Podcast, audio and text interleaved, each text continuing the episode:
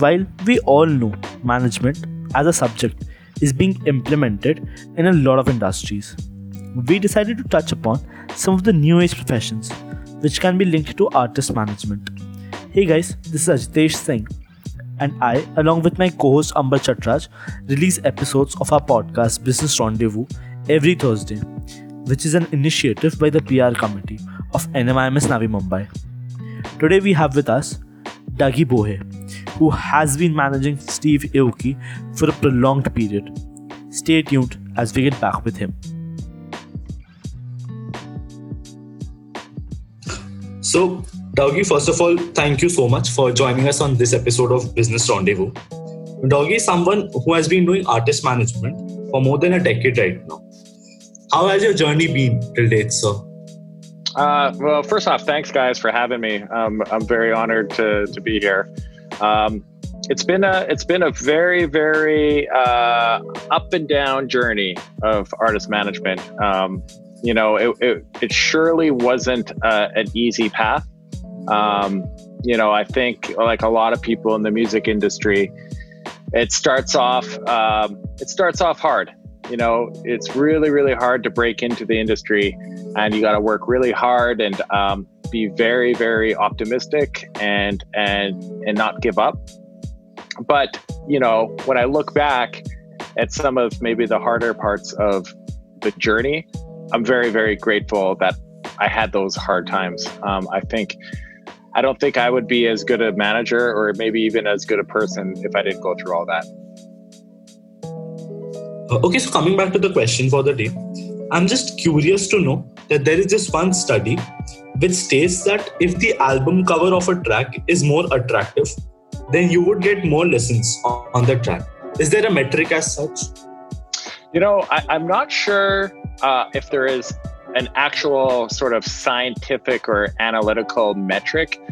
Personally, with anything in art and music, I think you should always put your best product forward.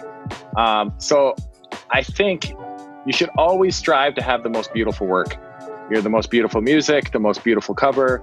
Uh, everything you should do be, should be presented with beauty in mind because I think that that causes people to gravitate towards your work is there a, is there a scientific notion that a beautiful album cover will make people listen? I'm not sure because I think I think there are some very unknown artists who maybe don't get a lot of listens but could produce very beautiful artwork. Um, and then I also think you know if if if there is a song that's very successful um, that has beautiful artwork, it could be because the artist is already very successful, or it could be that the song is just as beautiful or more beautiful than the actual artwork. Um, I'm curious. Uh, it makes me want to look into this question more because I don't know if there is a there is a, a universal metric for this. Yeah. So uh, I was reading uh, one of the interviews, which uh, actually was with KSHMR so he said that what he applies in his tracks is if he can amuse the listener for the first 10 seconds, then you know uh, the person would automatically listen the rest of his track. So he states that you know the first 10 seconds are the most crucial is the most crucial part of your track, and you should just uh, do it very well. I, you know, what? I agree with that. Uh, I, no, also, I'm a big fan of KSHMR. He's he's amazing. Um, but I agree with that. I, I think that I think that philosophy applies to anything in life. You know, if you meet somebody for the first time, they only have the f- first couple seconds to make a good impression on you. And if they don't make a good impression on you, forever, you may not have a good impression. So I agree with that, especially with music. For me, I can usually with songs that I love, I usually know in the first 10 seconds, I, I go, oh, oh, I like this. This is going to be good. Um, so I agree with them. Uh, there is a concept known as uh, inbound marketing, wherein the marketer directly uh, pitches the product to someone who actually needs the product. Do you think this effect of inbound marketing or pull marketing is present in the music industry overall? Yeah, yeah, it, it, it definitely is. Where I see this a lot is uh, a brand. Uh, a brand will come and go, well, let's say it's Nike, and they go, all right, we want to target this shoe to a certain age group or a certain demographic of the population.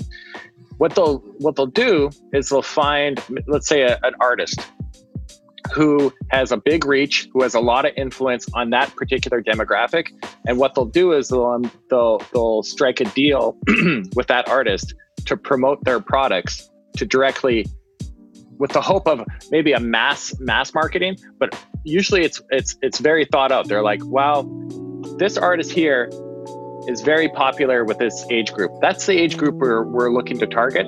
Let's do a deal with him and he will promote the product for us to directly target those uh, the, uh, those consumers.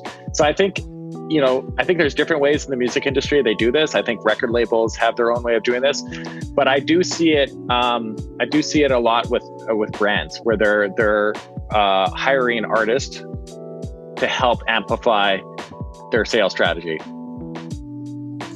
Uh, do you think that sites like Beatport would soon lose their ground to new age companies like Spotify, Spice, 101 Tracklist, etc.? Which are focused towards a niche rather than diversifying their business into any and everything? Yeah, that's interesting question. Um, I think I think with the way technology is going, um, you know, companies like Apple and Spotify and other sort of large platforms around the world. You know, like you guys have a very large platform. Uh, eh, Russia has their own. China has a bunch of their own. Japan. There's. Uh, I do think there's always going to be some people, some purists who love, let's say, Beatport. They love going to Beatport. Will will there be a tipping point for Beatport to go mass market? I, I think I don't think that's likely anymore. I think it's too easy for people to stream music uh, when they're so used to, let's say, using Spotify or Apple. Um, I think there'll always be sort of a niche of maybe some, in, in Beatport's case, some very, very dedicated fans, producers, and uh, maybe DJs who are like, I love the Beatport experience and supporting Beatport. But I think for a mass population, um, the, the, the, platforms like Spotify and Apple um, are just going to get bigger and more prevalent. So uh, recently, I think uh, there were around many tracks of Steve uh, on uh, the Dim Mak uh, playlist, like the most uh, f- favorite songs of Dim Mak. So recently, a playlist came up on Spotify. So it's basically the same thing now. Previously, I think Beatport used to launch uh, these playlists like top 10 uh, big room top 10 electro house. But nowadays it's all consolidated into one same space and that's spotify. So yeah it's uh, spotify is diversing and uh, beatport is somewhat losing market. That's my viewpoint. Yeah. Yeah I, I, I agree with that. I think i think beatport is still pretty niche. I think the people that love beatport are go to beatport for a certain experience that they're used to or a certain st- you know it's, it's really all electronic music. Whereas spotify is all age groups. Some people might like to listen to a steve aoki song one minute but next minute they want to listen to coldplay and the next minute maybe they want to listen to a jazz song. So with spotify and apple you, you it's easy to listen to everything. How far uh, do you think uh, analytics is driving what the music producer has to produce i would cite I would like to cite an example over here. So there is this retailing company of clothes in India known as Myntra. So they implemented data analytics and based on their survey of designs which their customers like, they asked the designers to make something similar to what the customers wanted. This has happened in the industry as well. I believe Martin Garrix has shifted from big room to pop style EDM so, do you think uh, data analytics is important part for producers these days, or else uh, they would lose their share in the market? I think to a degree, yes. Um, I think there's a lot of people in the music industry that follow analytics to a T. Um, uh, I know for myself, I look at analytics, but I'm a music purist, and I believe there is something special and mystical in the universe that makes a song great. You know, when you listen to a song that's really, really good, really, really good, you can break it down, but there's still an aspect of something unknown that makes it great. Because if we knew what that was, myself, you guys, anybody could recreate a, a hit song. Um, so I think analytics are useful for guiding where maybe the popular sound of right now is. It can't dictate what tomorrow is. It can't dictate what yesterday was. It dictates what's popular uh, at that moment in that region. Let's say for America, um, I think they'll they'll listen to the radio and they'll go, okay, well these are these are the songs that are popular, and it's a gauge for people to go, okay, well I can make that too. Um, but then there's people that don't even listen to that. You know, uh, they'll just put out what they love and what they believe in, and it may not sound like anything else that's out there, and it does really well. And I think you know for for electronic producers like Martin Garrix, who is, you know, one of the greatest DJs of our generation, I think for him, he is such a popular uh, and special artist. I think for him, he's always going to make big room music, but for him, he wants to reach the biggest audience he can get. And by doing that, he's like, uh, I'm going to make pop songs, probably because he loves pop music as well. And pop music is now uh, international and it's uh, with big room or EDM or dance music, it's all sort of blending together. And I think for him, he's like, you know what? I want to make a song for the clubs. And now I want to make a song for the radio. Now I want to make a song for the world. And I think for him, because he's such a prolific uh, producer and he gets to travel the world and meet so many people and hear so many different uh, cultures and it's it's for him. He's just like, well, the sky's the limit. I want to do it all. And I think I think a lot of a lot of producers are going that way. I think they're they're realizing that we're all, you know, we're we're, we're on a Zoom right now. You're on the other side of the world. We're we're connecting right now. And I think the really great producers, they want to connect with people from all around the world. And so there's no limitation to the style of music they're going to do. But, you know, going back to the analytics question, I think some people do follow that. Um, I have respect for for whatever ways people want to create art or music, whatever way works for them. I, I, I condone that. For me, it's interesting to to read in, uh, analytics. It gives you an insight into what's going on. But why I started in music is because I love music and I believe there's something unknown where you just can't explain why you love this song so much. And that's what makes me excited about music. So touring is an is a very important part of an artist's career because for obvious reasons it generates a lot of revenue. But it is also true that it is exhaustive and reduces the producer's time on creating new music. How to maintain that time balance in a right way? And what would be your suggestion to an artist who is going to take up touring in the near well, future? I think an important, you know, touring is very, very important for the revenue of any artist, but it's also probably the most, uh, you get the most satisfaction in terms of connecting with your fans because you can see it. You can see what your music is doing to people right in front of you. You could you could feed off their energy. You could see their reaction, and maybe before or after the show, you can you can connect with your fans. So tourings are very important, but it's not for everybody. You know, some people love the touring and some people don't. And it's a matter of finding a balance between um, between the time off you need and the and the amount of touring you do. So Steve Aoki, for example, he plays about 250 shows a year worldwide every year for over 10 years. You know, there was there was a year, 2014, I believe, he did uh, almost 300 shows worldwide everywhere in the world, but he loves it. He loves being uh, connecting with his fans. He loves seeing their faces. He loves seeing new cultures, learning about new cultures. So he has an addiction to his fans and seeing the world. But the way the way we offset it is um, with the production work is now uh, in this era you don't need a big huge studio like you used to in the 80s and 90s now you can travel with your studio. So what we do is, you know, whether we're going to Korea or we're going to America, Steve can bring his his studio set up and work on the plane. He can set it up in his hotel, work on music. So if there's a deadline right before the show or after show, I'm going to go back to the hotel. I'm going to work on music. If he has an idea, he's like, all right, I'm going to pull out all my my laptops and my gear. I'm going to work on the song.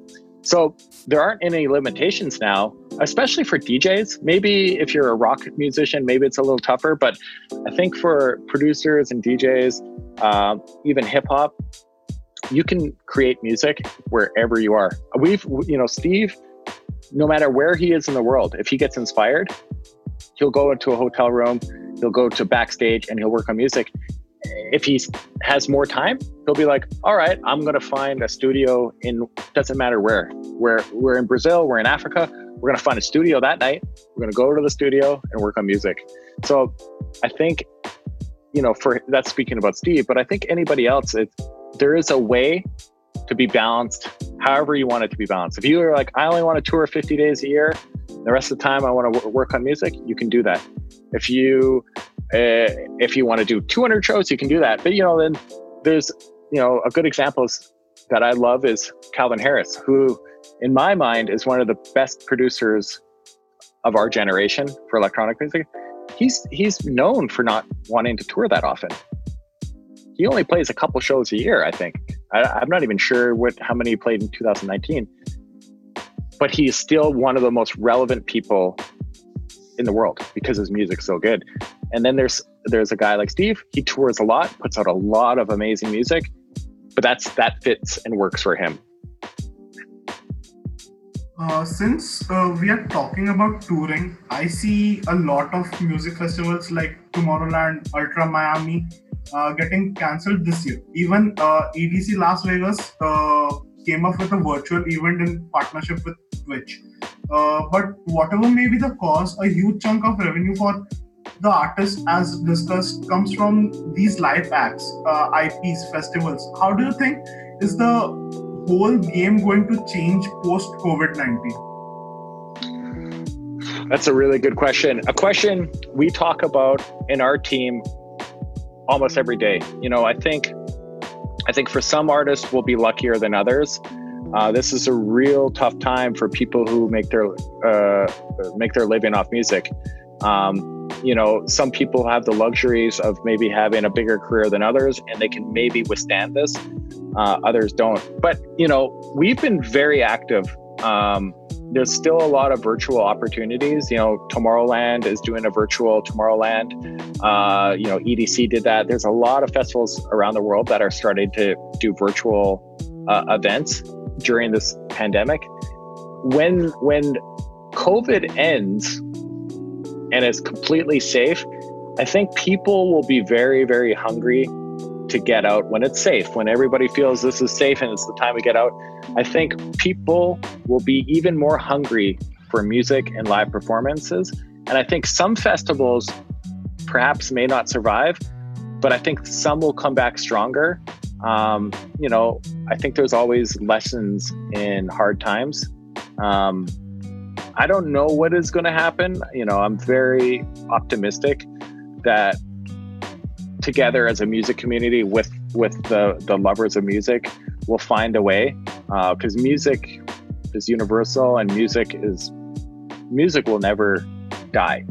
Um, I think it's just going to be very interesting. I think we're we're learning um, we're learning more about this virus every day, and it keeps on changing.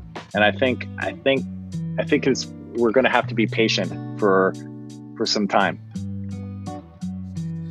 Speaking about revenue, or for that matter, personal finance is a major part uh, for an artist. So, or for that matter, for any individual to survive. Do you think that an artist should invest uh, into various sources of passive income once the initial revenue pops in? Because the things which are put out by an artist, it may just sound irrelevant to the content consumer out of the blues, so, what are your views on this? Yeah, I think it's. I think it's. It depends on the artist of what they what their priorities are. You know, some. You know, I I think there's a lot of people in music who are very savvy outside of their uh, outside of their sort of artist career of investing in companies, investing in side businesses, having a clothing company, um, just having general investments. I advise if you can afford to diversify your portfolio, because I think it's sort of a we'll call it a retirement fund or maybe an emergency fund. Because if you have the finances to invest in companies you believe in or opportunities you believe in, um, I think that just gives you some cushioning. Maybe there's going to be a time in your life where this artist says, you know what, I just don't want to, I'm not inspired to make music anymore. I'm not inspired to tour anymore. And they might have a successful business or a successful investment or a company they've started uh, to fall back on. Um, but I also respect that some people aren't interested in that. Some artists are true, true, like a, a certain type of artist where they're like, I am going to make music for the rest of my life until I die. I'm not interested in any of that stuff. I'm going to focus on that. Um, personally, my opinion is I, I think I think you should always diversify your portfolio. Um, it's it's nice to have options, and I understand not everybody has the means or the finances just to go out and invest in companies or buy businesses. But I think you can start small. Um, and it's, it, I see it the same way as you, you know, saving, saving your money, uh, investing in yourself, investing in your future. You could do that as well as like once you get maybe a little bit more celebrity or maybe a little bit more money, if you make the right choices and have the right team around you to advise you, you can make some really good investments. And maybe when you're 40 or 50, you never have to work again. So uh, this is a follow-up question. As we all know that uh, Hardwell is on a break from touring since I guess around September 2018 uh, do you think that music business is such that deep down it affects the mindset of the artist that one day he wants to let go of everything. If uh, he has a steady income because if i'm not wrong the local djs for example a dj in a small nightclub from goa wouldn't get paid as much as the big names in the industry. So even though if they need a break they can't do the same. Because if they do they will struggle to make their ends meet? Yeah, I think over the last few years, um, especially in the DJ world, but I also in the in the entire music industry, is mental health and wellness has become a very very important topic. one I believe in as well. Like, you know, I I think we saw with the tragedy of Avicii, um, which is, you know, so sad. He he was oh my god was he amazing but he he he struggled you know he struggled i don't know if anybody really knew how deep the struggle is because there was a time in this industry where it wasn't really accepted i think to outwardly speak about maybe your sadness or things you're struggling with and i think there's probably um, it's probably changing a little bit and i actually applaud uh, hardwell like you know Hardwell, that is one of the most important DJs in the world. And he was at the height of his fame and he said, I'm, I, i am done. And I really respect that because he was uh, self aware enough to realize he just needed to stop. And maybe it's just a break. Maybe he'll come back. And, you know, one of the going back to the smaller DJs or the smaller artists who can't take a break, I think this is part of our all our societies, whatever whatever country you live in, it should be the responsibility of the, the the entire country and the government to recognize that mental health is important for everybody and there needs to be access to the right type of information and maybe the right type of help because i know around the world it's not easy and sometimes not cheap to go get help so people feel helpless. They're like, well, you know, I can't afford to take time off even though I'm hurting. So I'm just going to push forward. And I think that's a real tragedy because I think if there was resources for whether you're a new artist or you're a big star, we're all people. we all we all whether you're very rich or you're very poor we're all people that have feelings and go through hard times and i think everybody needs help um, and i think the world hopefully now is starting to get a little bit more compassionate to the needs of people and realizing like we got we got to take care of one another. And um, you know i think i think well i hope i hope the world starts uh, recognizing that we're all pretty much the same with the same struggles. And mental health should be as important as physical health. You know when you go see a doctor once or twice a year to make sure you're all good you go see a dentist or you see i think every government should say you need to go see a mental health specialist once or twice a year minimum even if you feel all right because it's your brain it's your it's your emotions. That's as important as making sure your heart is okay or your teeth are okay your lungs are okay. And i think actually I, I hope we get to a point because not just with artists you see that anywhere you are in the world. Just walk down the street any city you are seeing mental health issues. And um, i fear a lot of these people are going silenced you know? So uh, this is something i have heard uh, from indian artist managers. Uh, that in india there is one manager who does everything for the artist like booking the artist releasing his music handling his social media but in the international scene, uh, there's a separate manager for each of these uh, functions. Is this true? Yeah. So there, you know, I think in America, there's a there's a couple different ways people work. Everybody has their own sort of thing, but what's most prevalent, and I think happens with the most successful teams, is there is a team a team to make sure nothing falls through the cracks and the, the artist is being um, serviced and looking look after the best way possible. A lot of times they'll be similar to a to a corporate structure. Let's say you have an artist who is the ceo of his business and then there's a president a vice president you know so on and so forth. A lot of the times in the teams that i've been involved with or teams of friends and I who do really great jobs, I notice it's always a team effort. The best the best uh, artists usually have a very very strong team of people who focus on what they're really good at. So, you know, let's say there's somebody who's very very good at social media, digital, social analytics. That's what they do all day every day. We have another person who's very very good at let's say um, A&R, uh, finding music, what's good, what's not, sourcing, um, uh, sourcing record deals. But usually it's over, there's one or two people at the top that oversee it all um, and make the key decisions, the long term thinking.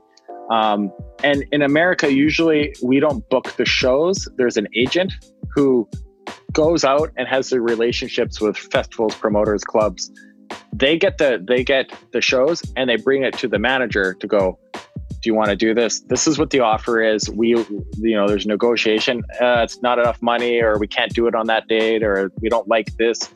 We negotiate with our own agent who represents the artist and they go back and, and uh, get the shows for us. But everything else is very hands-on. Like there you know in, in our steve aoki team there's a number of people on the team all with very, very important roles. Um, and I don't think it would be as successful if we didn't have these people. And I don't think I would want that. And I think, you know, if if in the future for some reason which i hope doesn't happen let's say i i am not working with steve or i have i'm working with somebody else i would want the same setup i would want a team of very passionate um, specialized people in whatever they do you know, I, I don't believe in going, well, this person isn't good at this, but we're going to like uh, make them do that. I'm like, what are they good at? What are they passionate about?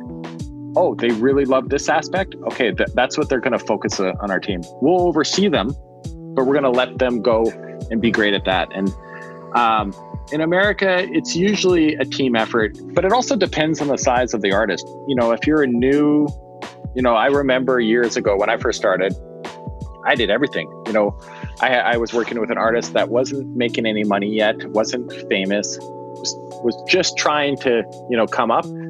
I did everything. I booked shows, manager, uh, assistant, tour manager, production manager, all that because there there just wasn't the the the money and the infrastructure uh, to support that. But when the artists get bigger, usually you see more people being more specialized people being added to the team, and um, I see it the same way as running a successful business or company. Uh, so for an artist, how important is it to segment, target, and position if he or she wants to make it big into the industry? So, for instance, like when you imagine dub, uh, dubstep, Skrillex comes into your mind. When you think of an Indian DJ, KSHMR comes to your mind. There's a unique persona around the DJ Mag Top 20 artists. So, how to implement the STP process in a right way for an artist? Well, I think a lot of that comes uh, through as the the artist doesn't really know until they start seeing some success.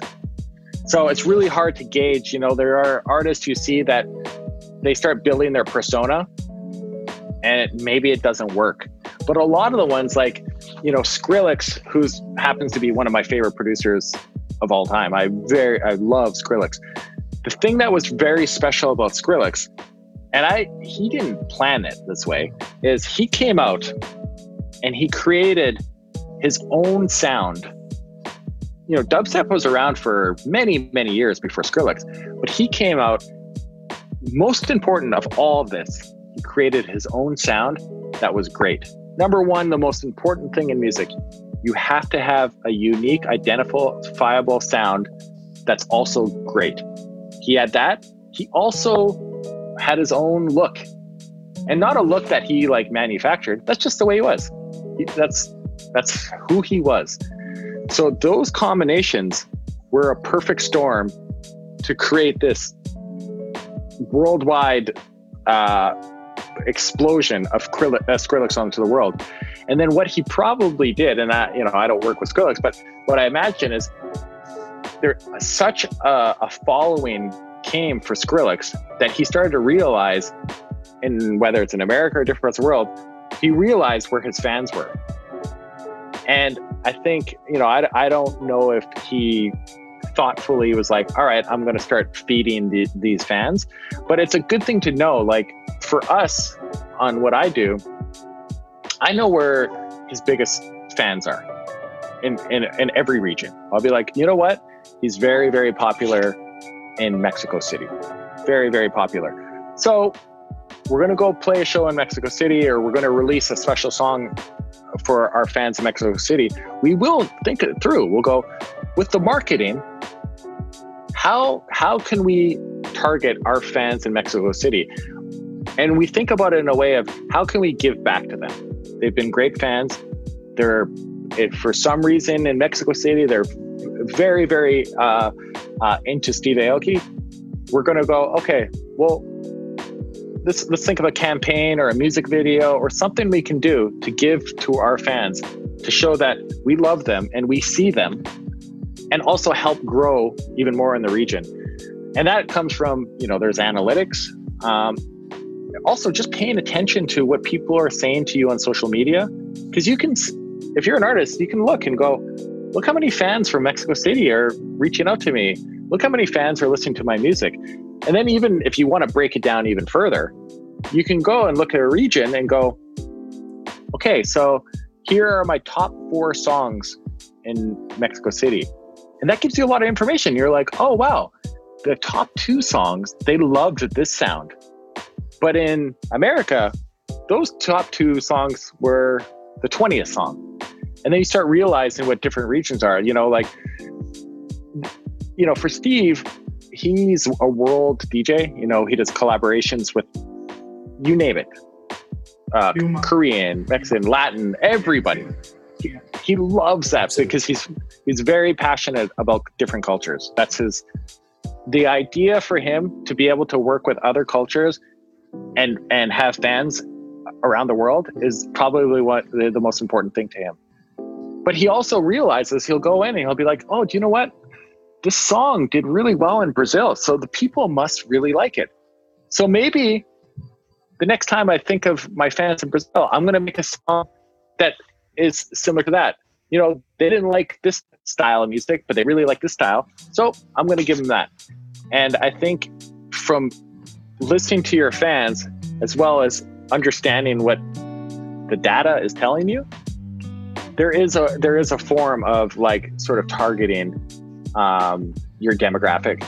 But I also think too, my personal opinion is you shouldn't re you shouldn't think about it too hard because at the end of the day it is also still art and if you overthink things it may not come out the way it should because it is art so it's good to know it's good to like it's good to go to listen to your fans probably the most important thing if you have fans you listen to them if they like what you're doing give them more and and maybe introduce them to some other sounds and see how they feel. Um, you know, Skrillex, great example though. Yeah, what a what an amazing artist. Uh, thank you so much for patiently answering all of our questions, and thank you so much for coming to our podcast.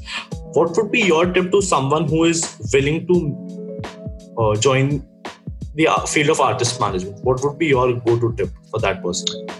Uh, well, you have to you have to uh, you have to be very diligent.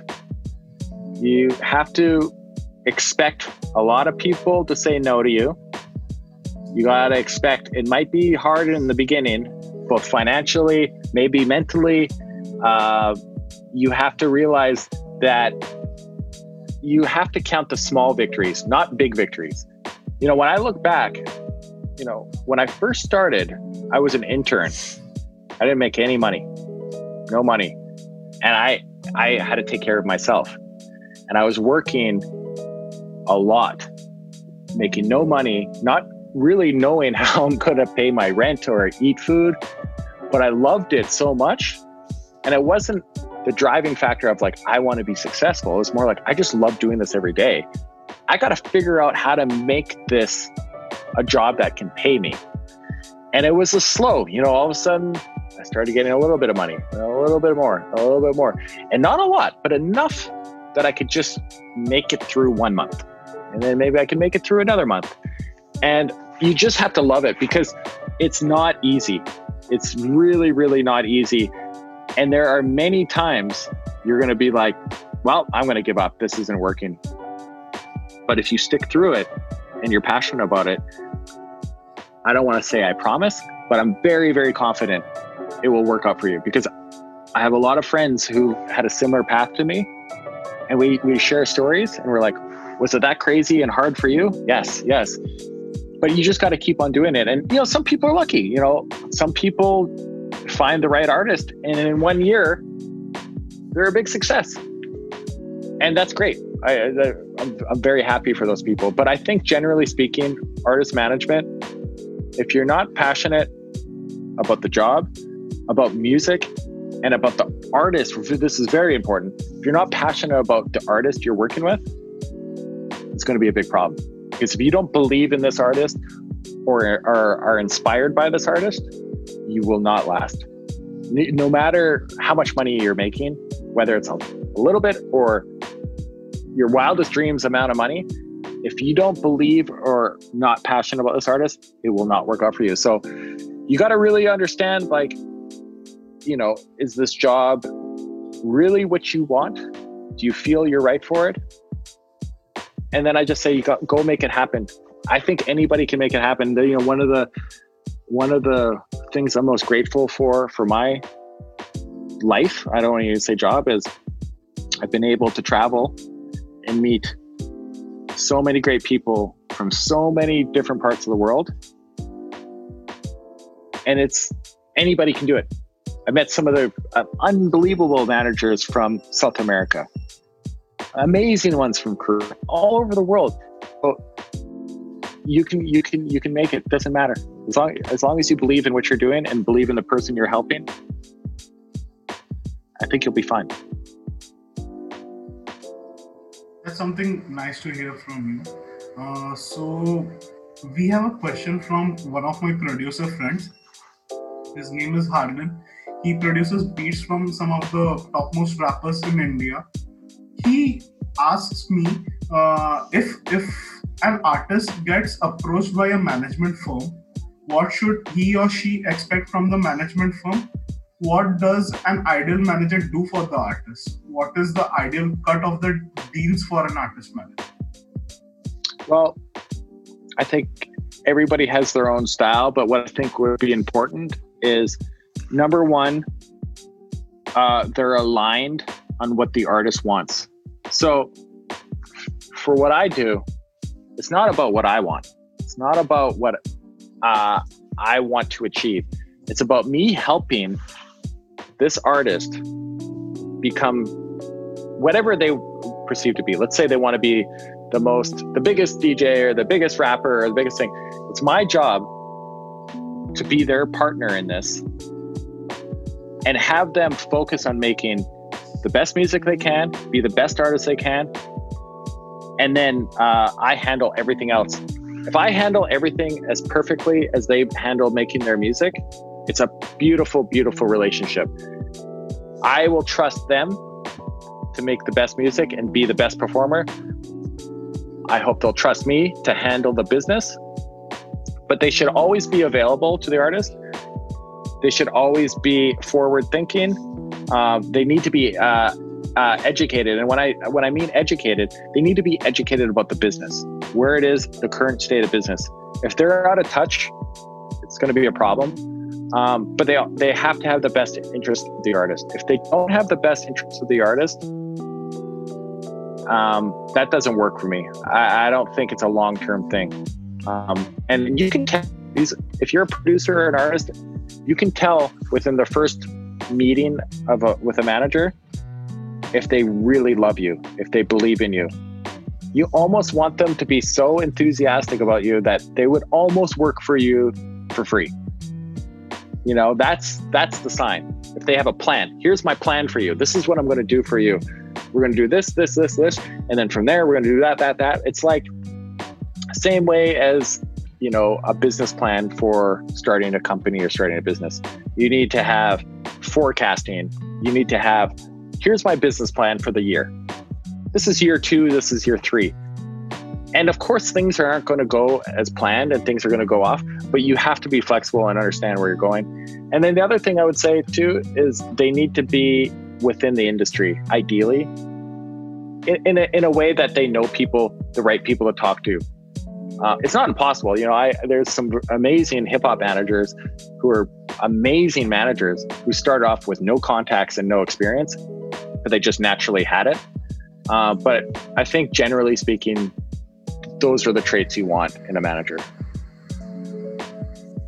All right, so we have certain quickies for you. So, what's your favorite cu- cuisine?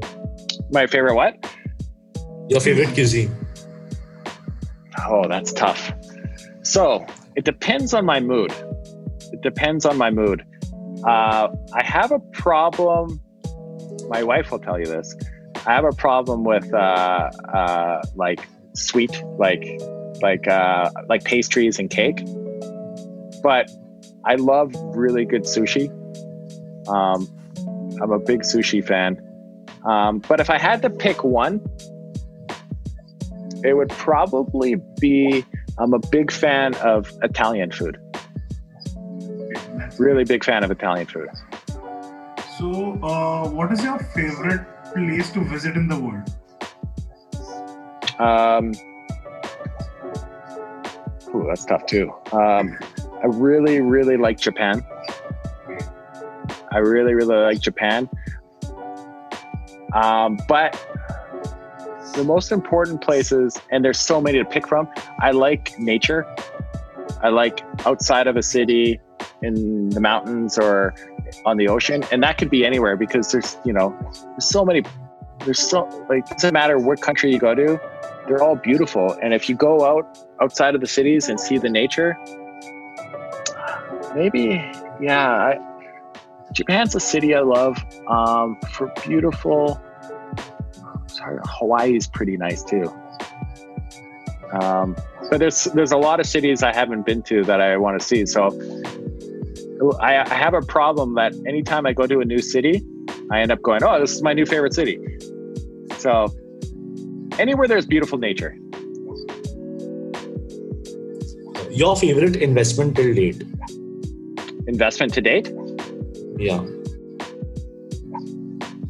Um, It may be anything, a car or any real estate or anything. Yeah, anything. well, I would say probably my pet, my dog. I have a I have a puppy. Okay. He's probably brought me more joy than anything, uh, in in the purest form. Um, I would probably say that he's actually sleeping beside me right now, having a bad dream, and I can hear him crying because he's having a bad dream. What is Uh, uh, ginseng. ginseng? That's a nice name. It's like the, yeah, it's like the he he was uh, he's amazing. So I would say that, or um, this is kind of like maybe not the best answer, but probably myself. M- meaning like learning about myself and my emotions and my how the brain works. Uh, learning to be, be a little bit more patient, maybe have more compassion, uh, mindfulness. I, I- think extent, yeah. Uh, so to a certain extent, I like your uh, reply, which says that you love yourself and you consider yourself as your favorite investment till now because you know you need to invest in yourself so that you can grow and growth makes you happy. This is what I believe. Yeah, I, I, you. That's perfectly said. I, I totally agree, and it took me many years to realize that because you look, you look outside to think these things are going to bring me happiness, or if I had this, if I did that, I'd be happier. And then I realized that it's all within ourselves, and if you can somehow um, harness that or become closer to that, you'll be happier. And you know, I'm not perfect. You know, I still have my days where you know you're you have a sad day or angry day or maybe you weren't as patient as you should have been but i'm getting better and i realize that even the process of learning more about how to be more mindful uh, you know uh, educating yourself not just about educational books but just reading more books good books i start I, I find it makes me happier just learning about all this stuff and then you're happy once you start implementing it. Um, so probably that's probably the to be honest, that's the most important investment is like at least trying to understand myself better and uh, probably try to be more compassionate. What is the best moment of your life till now? Like the best of the best. Best of the best. The best of the best. Uh. Um, that is that is a really good question that I've never thought about. Um, well, there's, there's a few really good moments, but the best would probably be. Hmm. I think you stumped me. That's what's yours? Do you have one? Yeah, interacting with you. Right. Hey, you know that's a good answer. And you know what? That's that's a good answer because you never know what's going to happen in life. And they always say you're supposed to live for this moment, and that if you live in the moment, that's the best moment there is. So you're a very smart man. I think you're right. You're right. I like that. I like that. I, you know what? I have I've had some really good moments, but uh, some of them maybe are like more superficial than others. So I'm going to take your I'm going to take your answer and say right now because we're talking. How amazing is this? I am here in Los Angeles. You guys, I don't know how many miles away that is, like or kilometers. That's like the other side of the earth. And we're- talking. We're all healthy. It's, There's it's a great moment. a time gap of 12 hours. Yeah. Unbelievable. And here we are. Yes. Any struggle that has taught you a lot in your lifetime? Uh, yeah. Um, the, the, the, s- there's two struggles. I'm going to say two quickly. One is when I first started uh, in trying to make it in the music industry when I was interning, because that was probably the poorest I ever was, because I was working every day and I wasn't making any money. But what I realized was, wow, I was really happy then. And when I look back at that time, I go, wow, that was actually some of the, my most favorite times in life. But at the time when I, I was very stressed out because I didn't know, you know, I didn't have the confidence. I was like, I'm working for free. It's going to be too hard for people to, you know, I'm, I'm, I'm never going to get, get up. You know, that was a, that was, that was a real, real struggle. Um, but we, you know, everybody has to struggle in their own way. I, I don't think many people have the luxury of not having a, a, real struggle in their life and then looking back and realizing that, you know, I'm thankful for that struggle because it made me who I am, you know, in, in whatever way. You know, there's people that had, there's so many millions of people that have had worse struggles than I have had. Um, but I think for that was that, and you know, I think also just struggling with yourself, your inner your inner brain, you know, because you can make yourself uh, as happy like that, and you can also make yourself sad if you allow your brain to. But yeah, the the beginning days of trying to get into the music industry was very, very, very, very tough. So, uh, have you ever been to India? I haven't. I have not. Steve Steve has gone played many times, and I haven't. But the next we were supposed to, I think, play a show uh, this year, but it got canceled because of all the stuff. I'm definitely going to come because I've been all near the region, but I've never been to India. So once you come, we would I grab a coffee around around absolutely. Yeah. Yeah. You guys, you guys can come with me to next time Steve plays there. You come with me to the show. We'll hang out, and that, and also you can show me around because I always yeah, like sure. to have Absolutely. people. Yeah, you guys got to show me around. I don't like doing. Um, if I go to a new city, having like reading on the internet of where to go. I like when people who live there take me to where I should go and there's a lot of places around Mumbai which you would be amazed to visit. Uh, yeah, exactly. I really, I really, really want to go, and and the the offer uh, is for you guys as well. You ever come to Los Angeles? I'll, I'll take you out.